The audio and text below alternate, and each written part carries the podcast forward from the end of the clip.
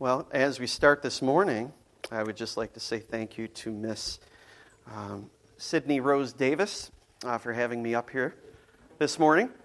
Um, if all things went according to plan, which they often do not do, I would have been up here July 10th instead.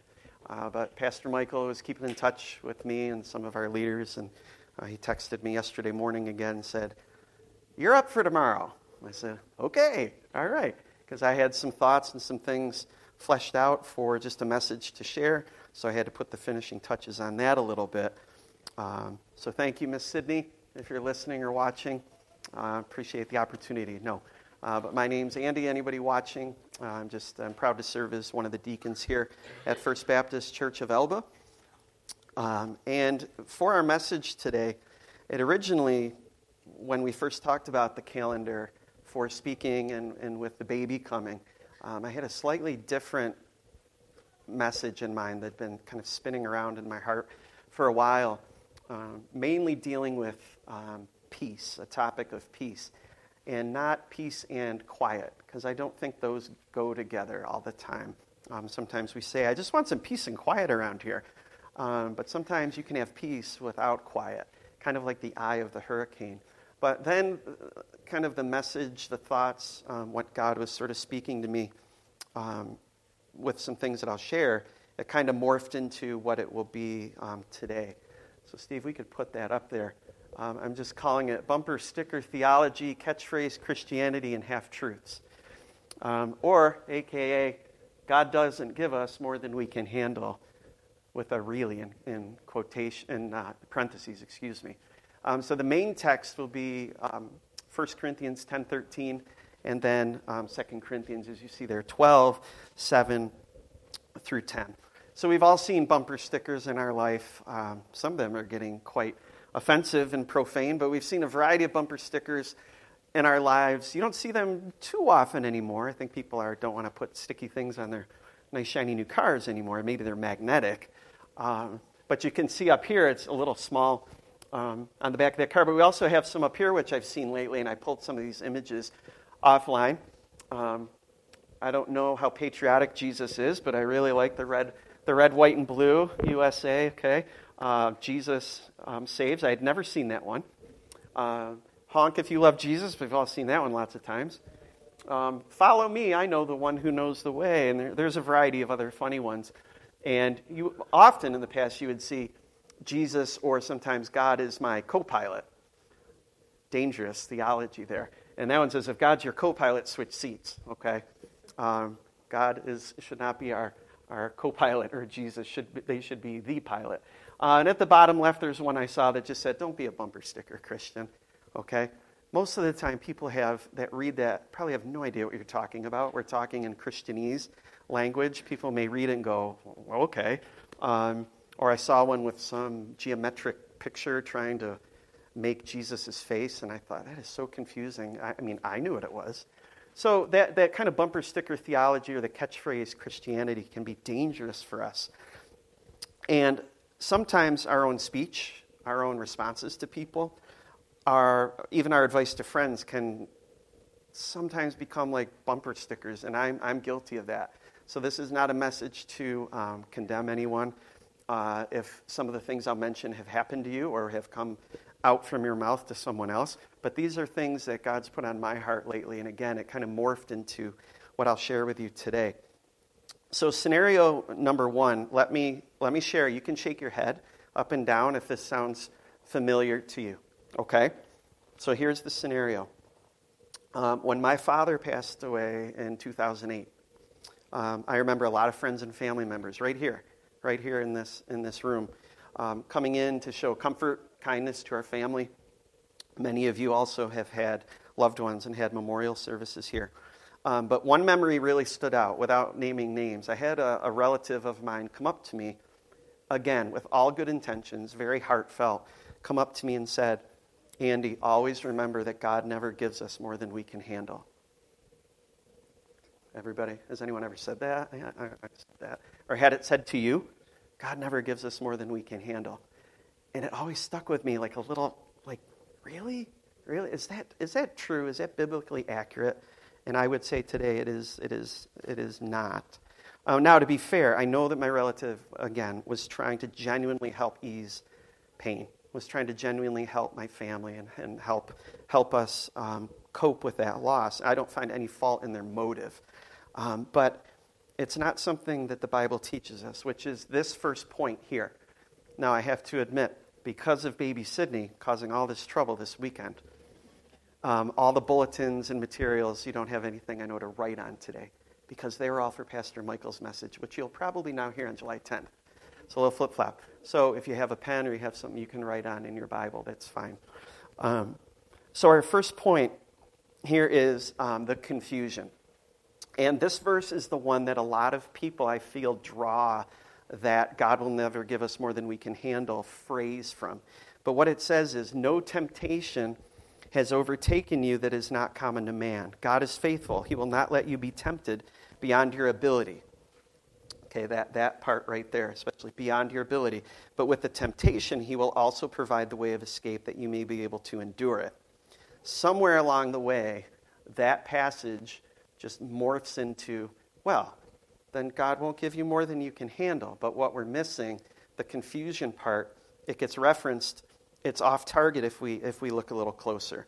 So, in this letter um, to the Corinthians, what Paul's saying, this was written during his second missionary journey, about 49 to 52 AD. Um, Paul was there. He stayed for about a year and a half, and that, that church was born.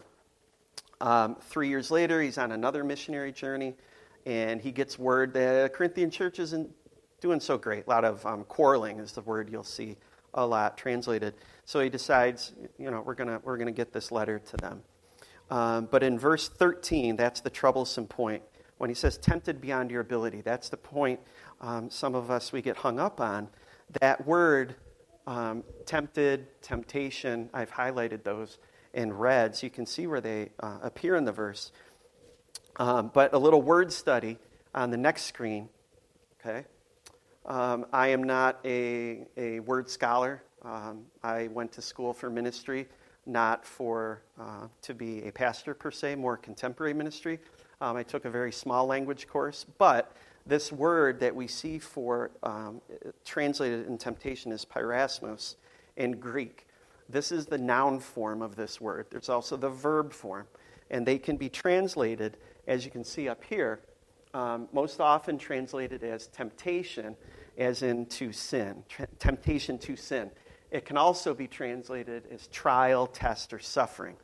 So you can sort of see where the confusion starts to come in, where someone may look at that verse and may see a translation or something and say, oh, well, you're clearly, God's going to give you an escape, or there's a way you won't be tempted uh, or you won't suffer beyond your ability, or the test won't be too much for you, or the trial won't be too much for you. You know, I'm sorry that this happened to you, um, but you can, you'll be able to get through it. So, what is, what's the problem? That's what I'm alluding to there with that question. So, what's the problem?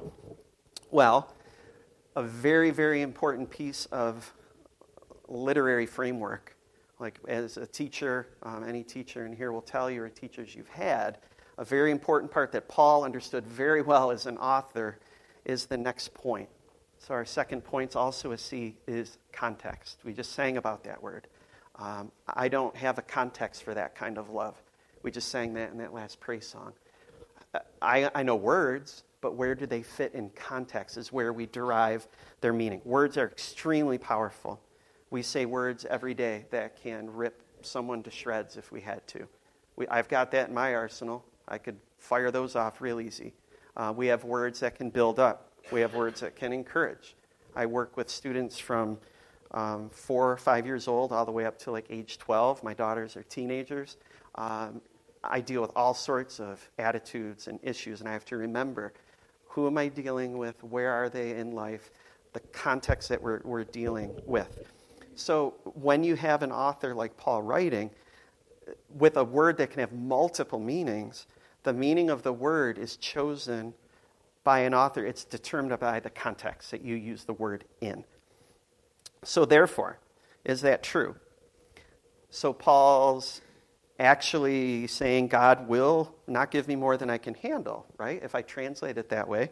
So it's true after all. So my, my relative was correct to, to say that phrase. Well, not exactly, because as you can see there, there's a therefore in verse 12. Um, if you've been here at First Baptist a long time, uh, Pastor Bloom was always famous for ask, saying this. When you see a therefore, you ask yourself, what is it there for? In other words, back up, right? Teachers, what do you, what, I mean, literary lessons, what do you tell? Back up. You read before and you read after. You get the context. You've got to take this word, you've got to expand your, your circle of meaning. Um, because there's a therefore in verse 12. So let's play, let's play a little word game first. Uh, we're going to put up 12 words on the screen. And I want you just to read them to yourself kind of quickly. Just go, you can go left to right or up and down the columns. And I want you to think about um, how you say that word to yourself. Okay. Give you a second to look at those. I was going to do one at a time, but that would we'd probably be here till two o'clock. Now, thankfully, this is being recorded, so people watching um, later can see it. But people watching, if you're watching the live stream right now, it's more difficult, I know, to see through this camera. Um, let's start with um, oh, let's start with a with a great one, the top left word. On the count of three, I want you to say that word to me. One, two, three. You're both right. Tear or tear. One can mean to rip a piece of paper in half. The other can be an emotional response. It can mean other things. Okay? I know which one you want me to talk about. Um, what about the bottom right? M I N U T E. Ready, go. Minute or minute. They're just black words up on a white screen. There's no context here. What about what about um, second word down in the middle?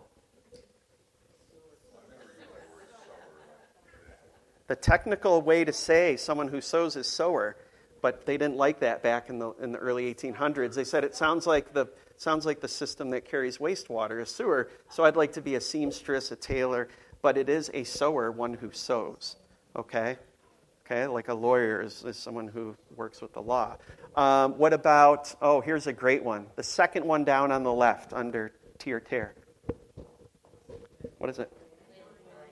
Can also mean I can twist the dial on my on my clock or my watch. Wind or wind. We've got close or close, right? Bow or bow.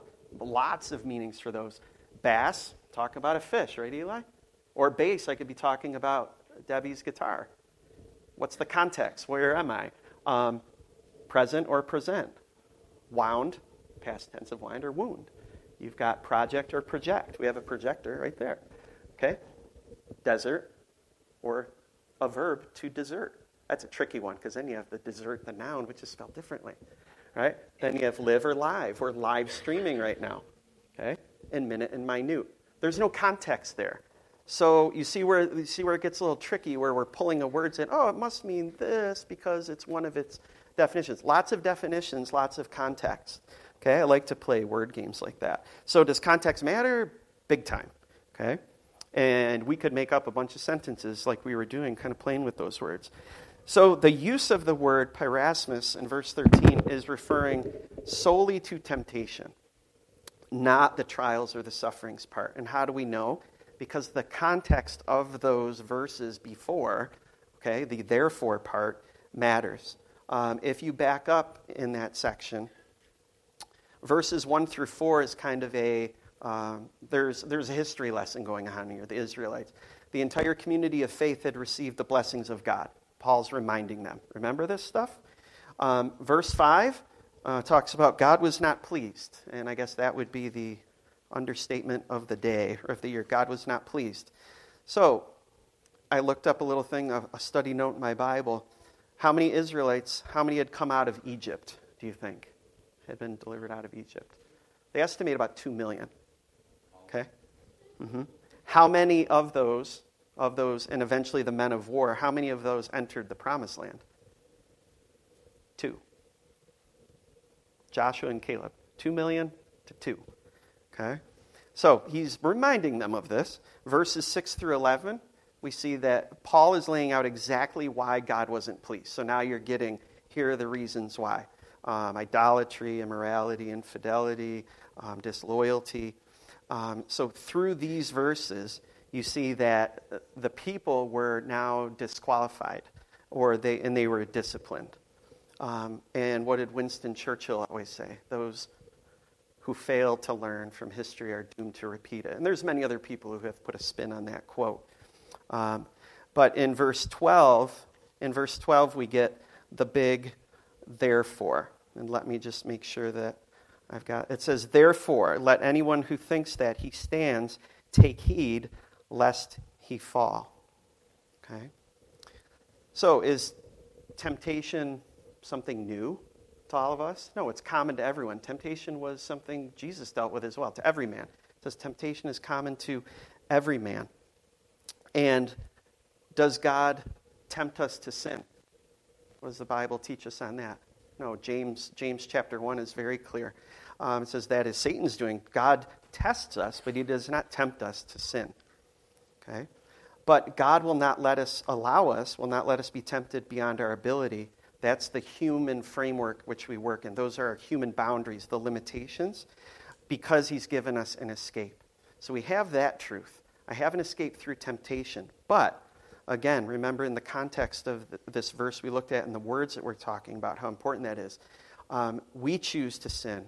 We can also choose to escape that temptation to sin. So we're going to hop over um, just one book. We're going to go to Second Corinthians for our third point. It's also a letter C and a little bit more focused help. And then I'm going to have just a, a connection here, a personal connection for you. So, point number three is the conclusion. So in 2 Corinthians 1 8 through 11, again, this is um, ESV, says, For we do not want you to be unaware, brothers, of the affliction we experienced in Asia. For we were so utterly burdened beyond our strength that we despaired of life itself. Indeed, we felt that we had received the sentence of death. But that was to make us rely not on ourselves, but on God who raises the dead. He delivered us from such a deadly peril, and He will deliver us. On him we have set our hope that he will deliver us again. You also must help us by prayer, so that many will give thanks on our behalf for the blessing granted us through the prayers of many. So, what's Paul saying here? Paraphrase, uh, my paraphrase. Uh, yeah, God definitely gave me and my friends, my companions, way more than we could handle. It's, it's, it's plain as day. So, yes, it is true. He allows those tests and trials to happen. I mean, look at the words that he chooses to use. Remember, words are chosen, authors choose words on purpose, very deliberate. Look at the desperation. He's saying, beyond our strength. Um, we didn't really want to live anymore. We were despairing of life, despaired of life.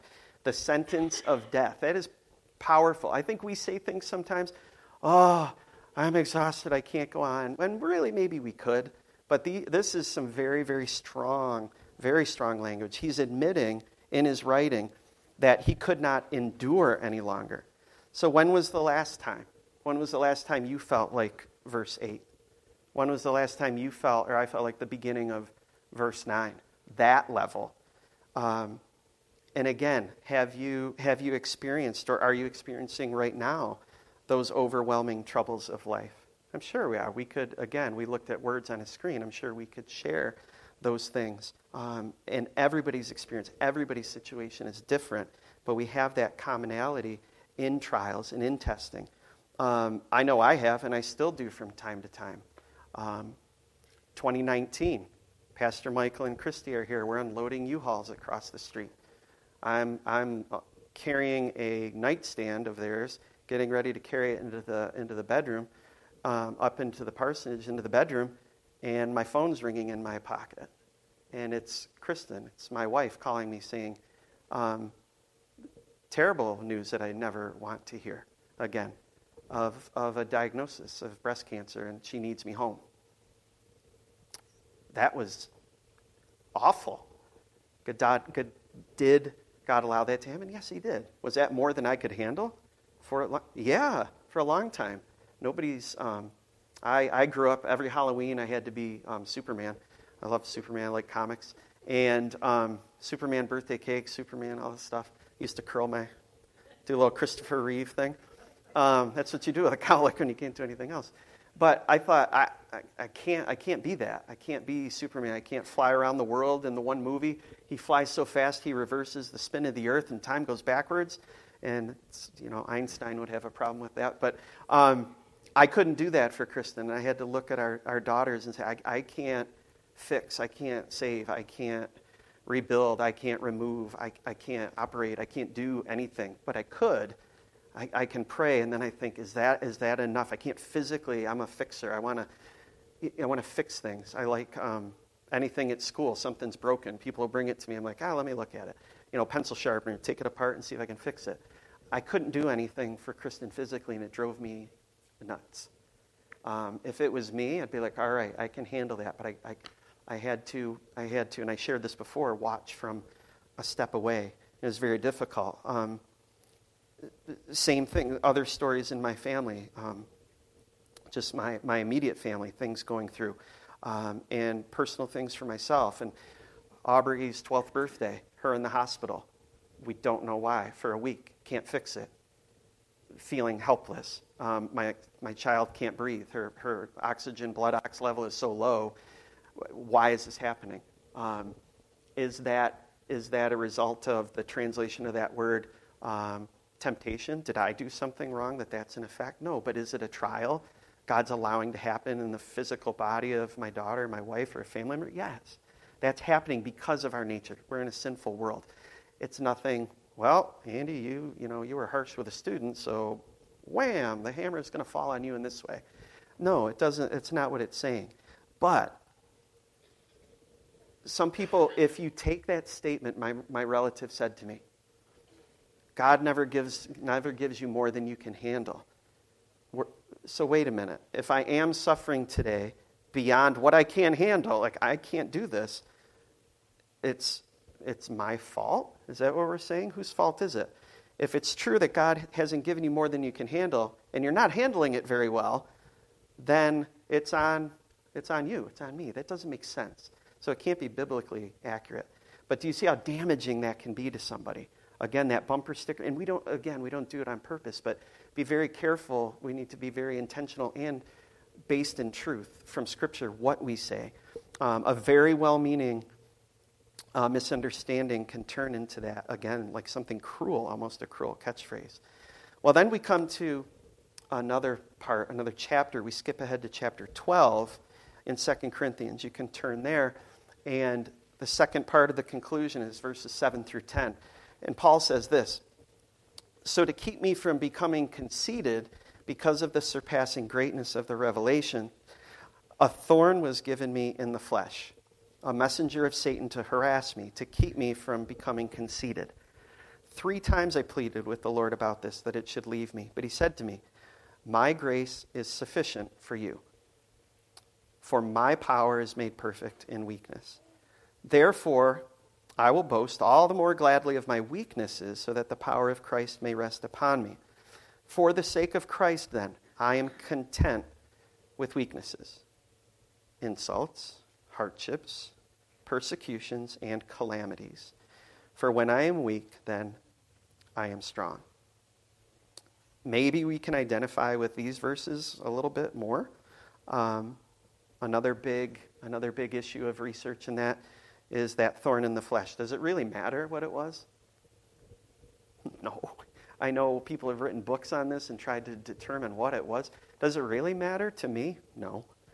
It matters that it was there, and it matters that it, it greatly pained Paul enough um, to mention it, but that he says it wasn't his focus. He says that God's provision and his grace is there for him in that trial. That was a persistent trial, just carried on through. And for any trial we're experiencing, it will be the same. But here, here's the key part. Um, for a few weeks, we had a theme up on the presentation screen in the beginning when we start service, and it was a picture of like um, uh, clay jars with plants growing out of them. Remember that picture? And one of them's like broken. It's a jars of clay theme from Scripture. Um, but the theme itself in our in our computer program is called Cultivate, with the plants and, and, and the theme. So it just made me think that that's what Paul did. He had to cultivate a new attitude. Could have stayed back here, oh, the thorn in my flesh, and just gone on and on. Um, but he cultivated that attitude. He recognized the weak parts, what was weak in him, served to um, magnify what was strong in God. Um, I had a, a, camera at school this past week, came with a really cool lens on it. You could screw the lens on this little iPad frame. And I was taking it out. Some of my students had come in. I was putting it away. And they said, Oh, what's that? And I you know, held it up to my eye. I was going like this. And my eye was like in huge. They're like, Oh, that's so creepy, Mr. Ham. But that's what, that's what we do um, we want to take what's weak in us, but turn the lens, turn the lens to God and be like, look at how strong God is. And he said, um, what's, weak in, what's weak in me has a purpose. It's to magnify, it, it, it takes the attention off and magnifies what's strong in God. So he had to humble himself. Um, he had to humble himself, and he describes that in the writing uh, and become a, um, a conduit, a channel of God's power. So let's kind of rewind this. Let's go back to the, to the beginning. Um, what do I say to someone who's suffering and experiencing great trials? I have a hard time with that. I've been to a lot of um, funeral homes. I've had a lot of coworkers um, lose loved ones. I've had family members, obviously. Uh, but I have a, a, very good friend, and I won't mention who, but um, a very good, good friend who's going through an incredibly difficult time right now um, in his marriage, something I did not know about for 15 years. This has been going on. I had no idea. And we're very good at, at masking things. And um, so I was speaking with this friend a few weeks ago, and I always sit and listen. I tell people I'm, I'm a really good listener. Maybe I don't always have something to say at that moment, but that's okay. And um, he also revealed to me that his brother, a very successful business person, was just diagnosed with a very aggressive, rare kind of cancer. And he's basically riddled with it all through his neck and his throat. Um, and then he proceeded to tell me something else about his, one of his children. And it, the, the list just kept going. And I thought, I was just sitting there, um, just put my hand on my friend's shoulder. I was just standing there crying with him because I had nothing to say. Um, and then he had his child actually tell him, because of all the turmoil um, in the family, the, one of his children said, I just don't want to have to fake it anymore in front of other people. I mean, how crushing is that to come from? And this is a teenager. Um, I just don't want to have to fake it anymore in front of other people. And these are, these are Christian folks. Um, and I felt terrible because I had no idea. I mean, this is someone I've known a, a long time. And thankfully, my friend is a believer, as I said, and um, he knows that just like Paul, what he's experiencing or what we're experiencing right now is more than he can handle. It, it's way more. Um, and he, he admitted that freely. But it's not, nor will it ever be, more than what God can handle right now. That, that's what I want us to grasp today. We can look at something well meaning. Someone said to me once, um, because of a really poor understanding of Scripture through the years that's become a catchphrase. You know, God won't give you more than we can handle. It's not true. God does allow more than we can handle. So we can turn in our weakness to Him and again magnify His power. Um, before we end, we're going to end in a few minutes. I want to share something also from this past week. Uh, I know I share a lot from school, but it's a funny place. Um, this past Tuesday, we had Engineers Day in our fifth grade. So, a lot of engineering challenges, and I help out with that. So, I was able to, to kind of run a center for the day, and it was, it was awesome. Um, but we were able to speak with an engineer from Massachusetts who's a son of a coworker of mine. So, my students got to see a real person doing really cool stuff. Uh, he, they make specialty paper for like blood testing, paper that goes in car engines. I didn't even know that's a thing. Uh, some not just you know lined paper, but really really exciting products. And he told a little joke, and he said, "An optimist says the glass is half full. A pessimist says the glass is half empty. An engineer simply says that glass is twice the size it needs to be." And then I found I found online a physicist would say, technically the glass is full. 50% water, 50% air. I'll tell you, kindergartners get that. I did that. I did a test with water um, in the last week or two with students, and they were making boats, and air could be trapped under the boat in these little these little circles, these little bubbles. And I thought, no way, these kids will figure that out. I said, so what's under the boat? What's in these holes? And they're like, air, duh. That's what holds the boat up, Mr. Ham. So I thought, okay, they're very good physicists. But I kind of like that physicist answer. Um, instead of half full, half empty, it's, it's, it has everything we need. It's there. Um, maybe the water is what we're focusing on, but God's Spirit's there. There, it's there. Um, so, would it be easy in life just to go get a new glass in our circumstance and just kind of get a smaller glass or something? Or change our circumstance or run away, um, ignore, um, get really angry and fight? Um, it, it would be nice if every trial and suffering that came our way would be easy, but then what would happen? We wouldn't have a need. We wouldn't have a need for God at all. We'd be like, I got this. I, where would we be? Uh, the lead news story on a website this morning was um, we're at the lowest point in our nation's history for people who profess to believe in God as of the, like this week. Um, it's down to 81%. It was at 98% for decades, um, and it's going down, especially among certain demographics. Um, and I thought, and I just read that this morning. I thought I would I would mention that. Um, for whatever reason, is it bumper stickers the cause? Is it catchphrase stuff that we're saying? I, that might be a minute part of it. But we need, we need God more now than ever, and He's here right now with us. We have to have that perspective, turn that lens, take it off of us, turn it, magnify Him. Um, so as we close, I'd just like to share a music video. It's a song that I currently, I, I just can't stop listening to it. Um, and it's called Fill My Cup uh, by Andrew Ripp. It's been on the radio. He did not write it, his friend wrote it, and he changed it a little bit. And if you look for this song online, look up the gospel version, which was just put on YouTube. It's phenomenal if you like if you like more more of that bass music. But um, we're gonna we're gonna watch this video together. Just kind of let God speak to your heart for what you need today.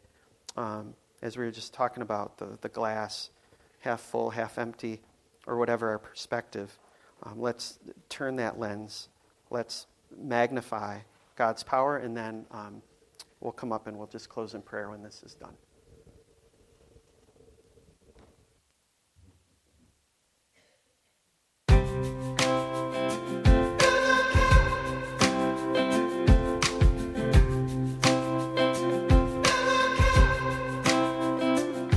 Been walking to a city I cannot see. Through the depths of the valley where the sun can't reach. I've been high, I've been low. I've been looking for the river that could fill my soul. Been walking to a city I cannot see. Fill my cup, Lord.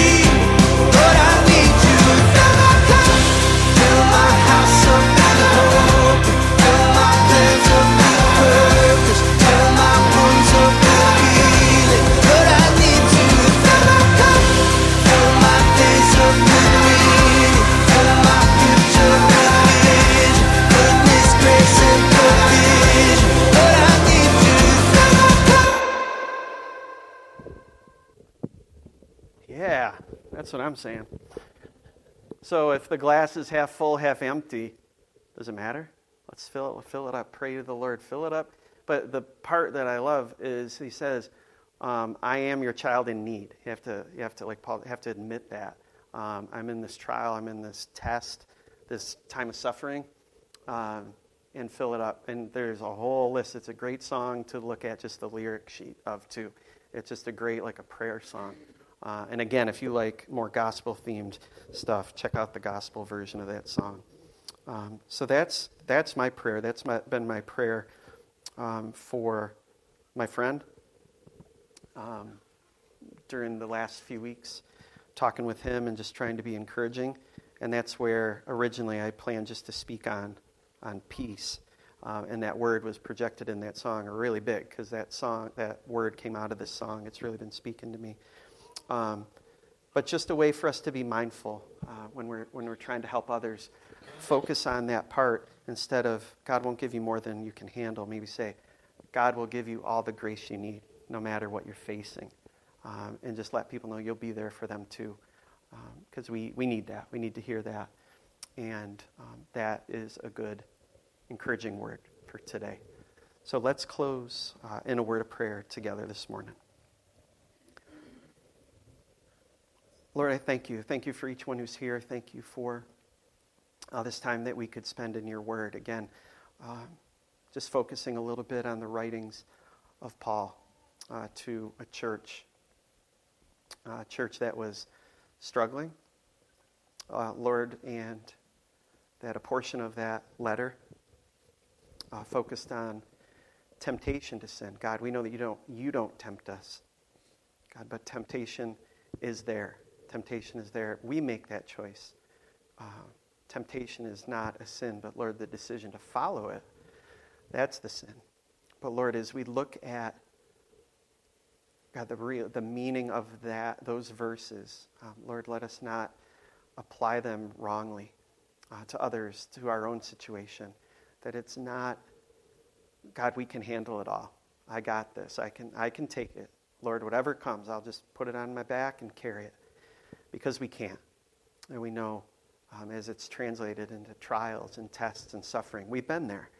But that we can end um, this time on a positive note, knowing that in admitting that weakness, that is, that is the way um, that your strength comes through. And as the Bible says, it is sufficient. It is sufficient for us. It's not 99.99%. It's sufficient, wholly sufficient, and able to do, God, that work. God, that your grace can carry us and sustain us through it. Not, can't avoid it, but Lord, we're maybe in the middle of it, maybe we're entering one, maybe on uh, the way through a test or a trial. And it, it, it stinks and it hurts and it, um, maybe someone very close by, as, as I was talking about, and you feel like I can't do anything. Well, we can pray, we can talk to you, we can try to take some physical steps to help. Uh, we can listen more and maybe talk a little bit less uh, and make sure that our words are accurate, that they're from your word, um, that they're truthful, uh, grounded in Scripture. And, and it's hard. Lord, I struggle with that, what to say. And sometimes I don't say anything, or I don't say what I should, or don't say enough and feel that way. But God, I thank you that there's, there's no condemnation there, that you love us. Lord, you've made us vessels of your grace, but also to bring, again, that word peace. Lord, we admit we're weak You give us what we need. You give us the words to say. You give us the encouragement. And we can, again, turn that lens off of whatever that situation is in, in our own life, and we can magnify your power and your goodness so others can see it. That's the help. Lord, thank you for the, um, each one here, everyone who's listening. Thank you for this opportunity that, that I could share what you've put on my heart. Uh, we do just lift up uh, baby Sydney Rose and um, the entire Davis family. Um, thank you that everything went so well yesterday for her delivery and that uh, just this precious little child has entered your world. Uh, Lord, that you, you cared for her and you care for her right now. And again, let us as a body of faith, a body of believers, um, come alongside them and be that example uh, as little Sydney grows, uh, grows in you. Thank you, Lord. Bless your people today as we go. Uh, whatever the day holds, we know that you go with us and you're not just contained in these walls. And we thank you and we love you. In the name of Jesus, we pray. Amen.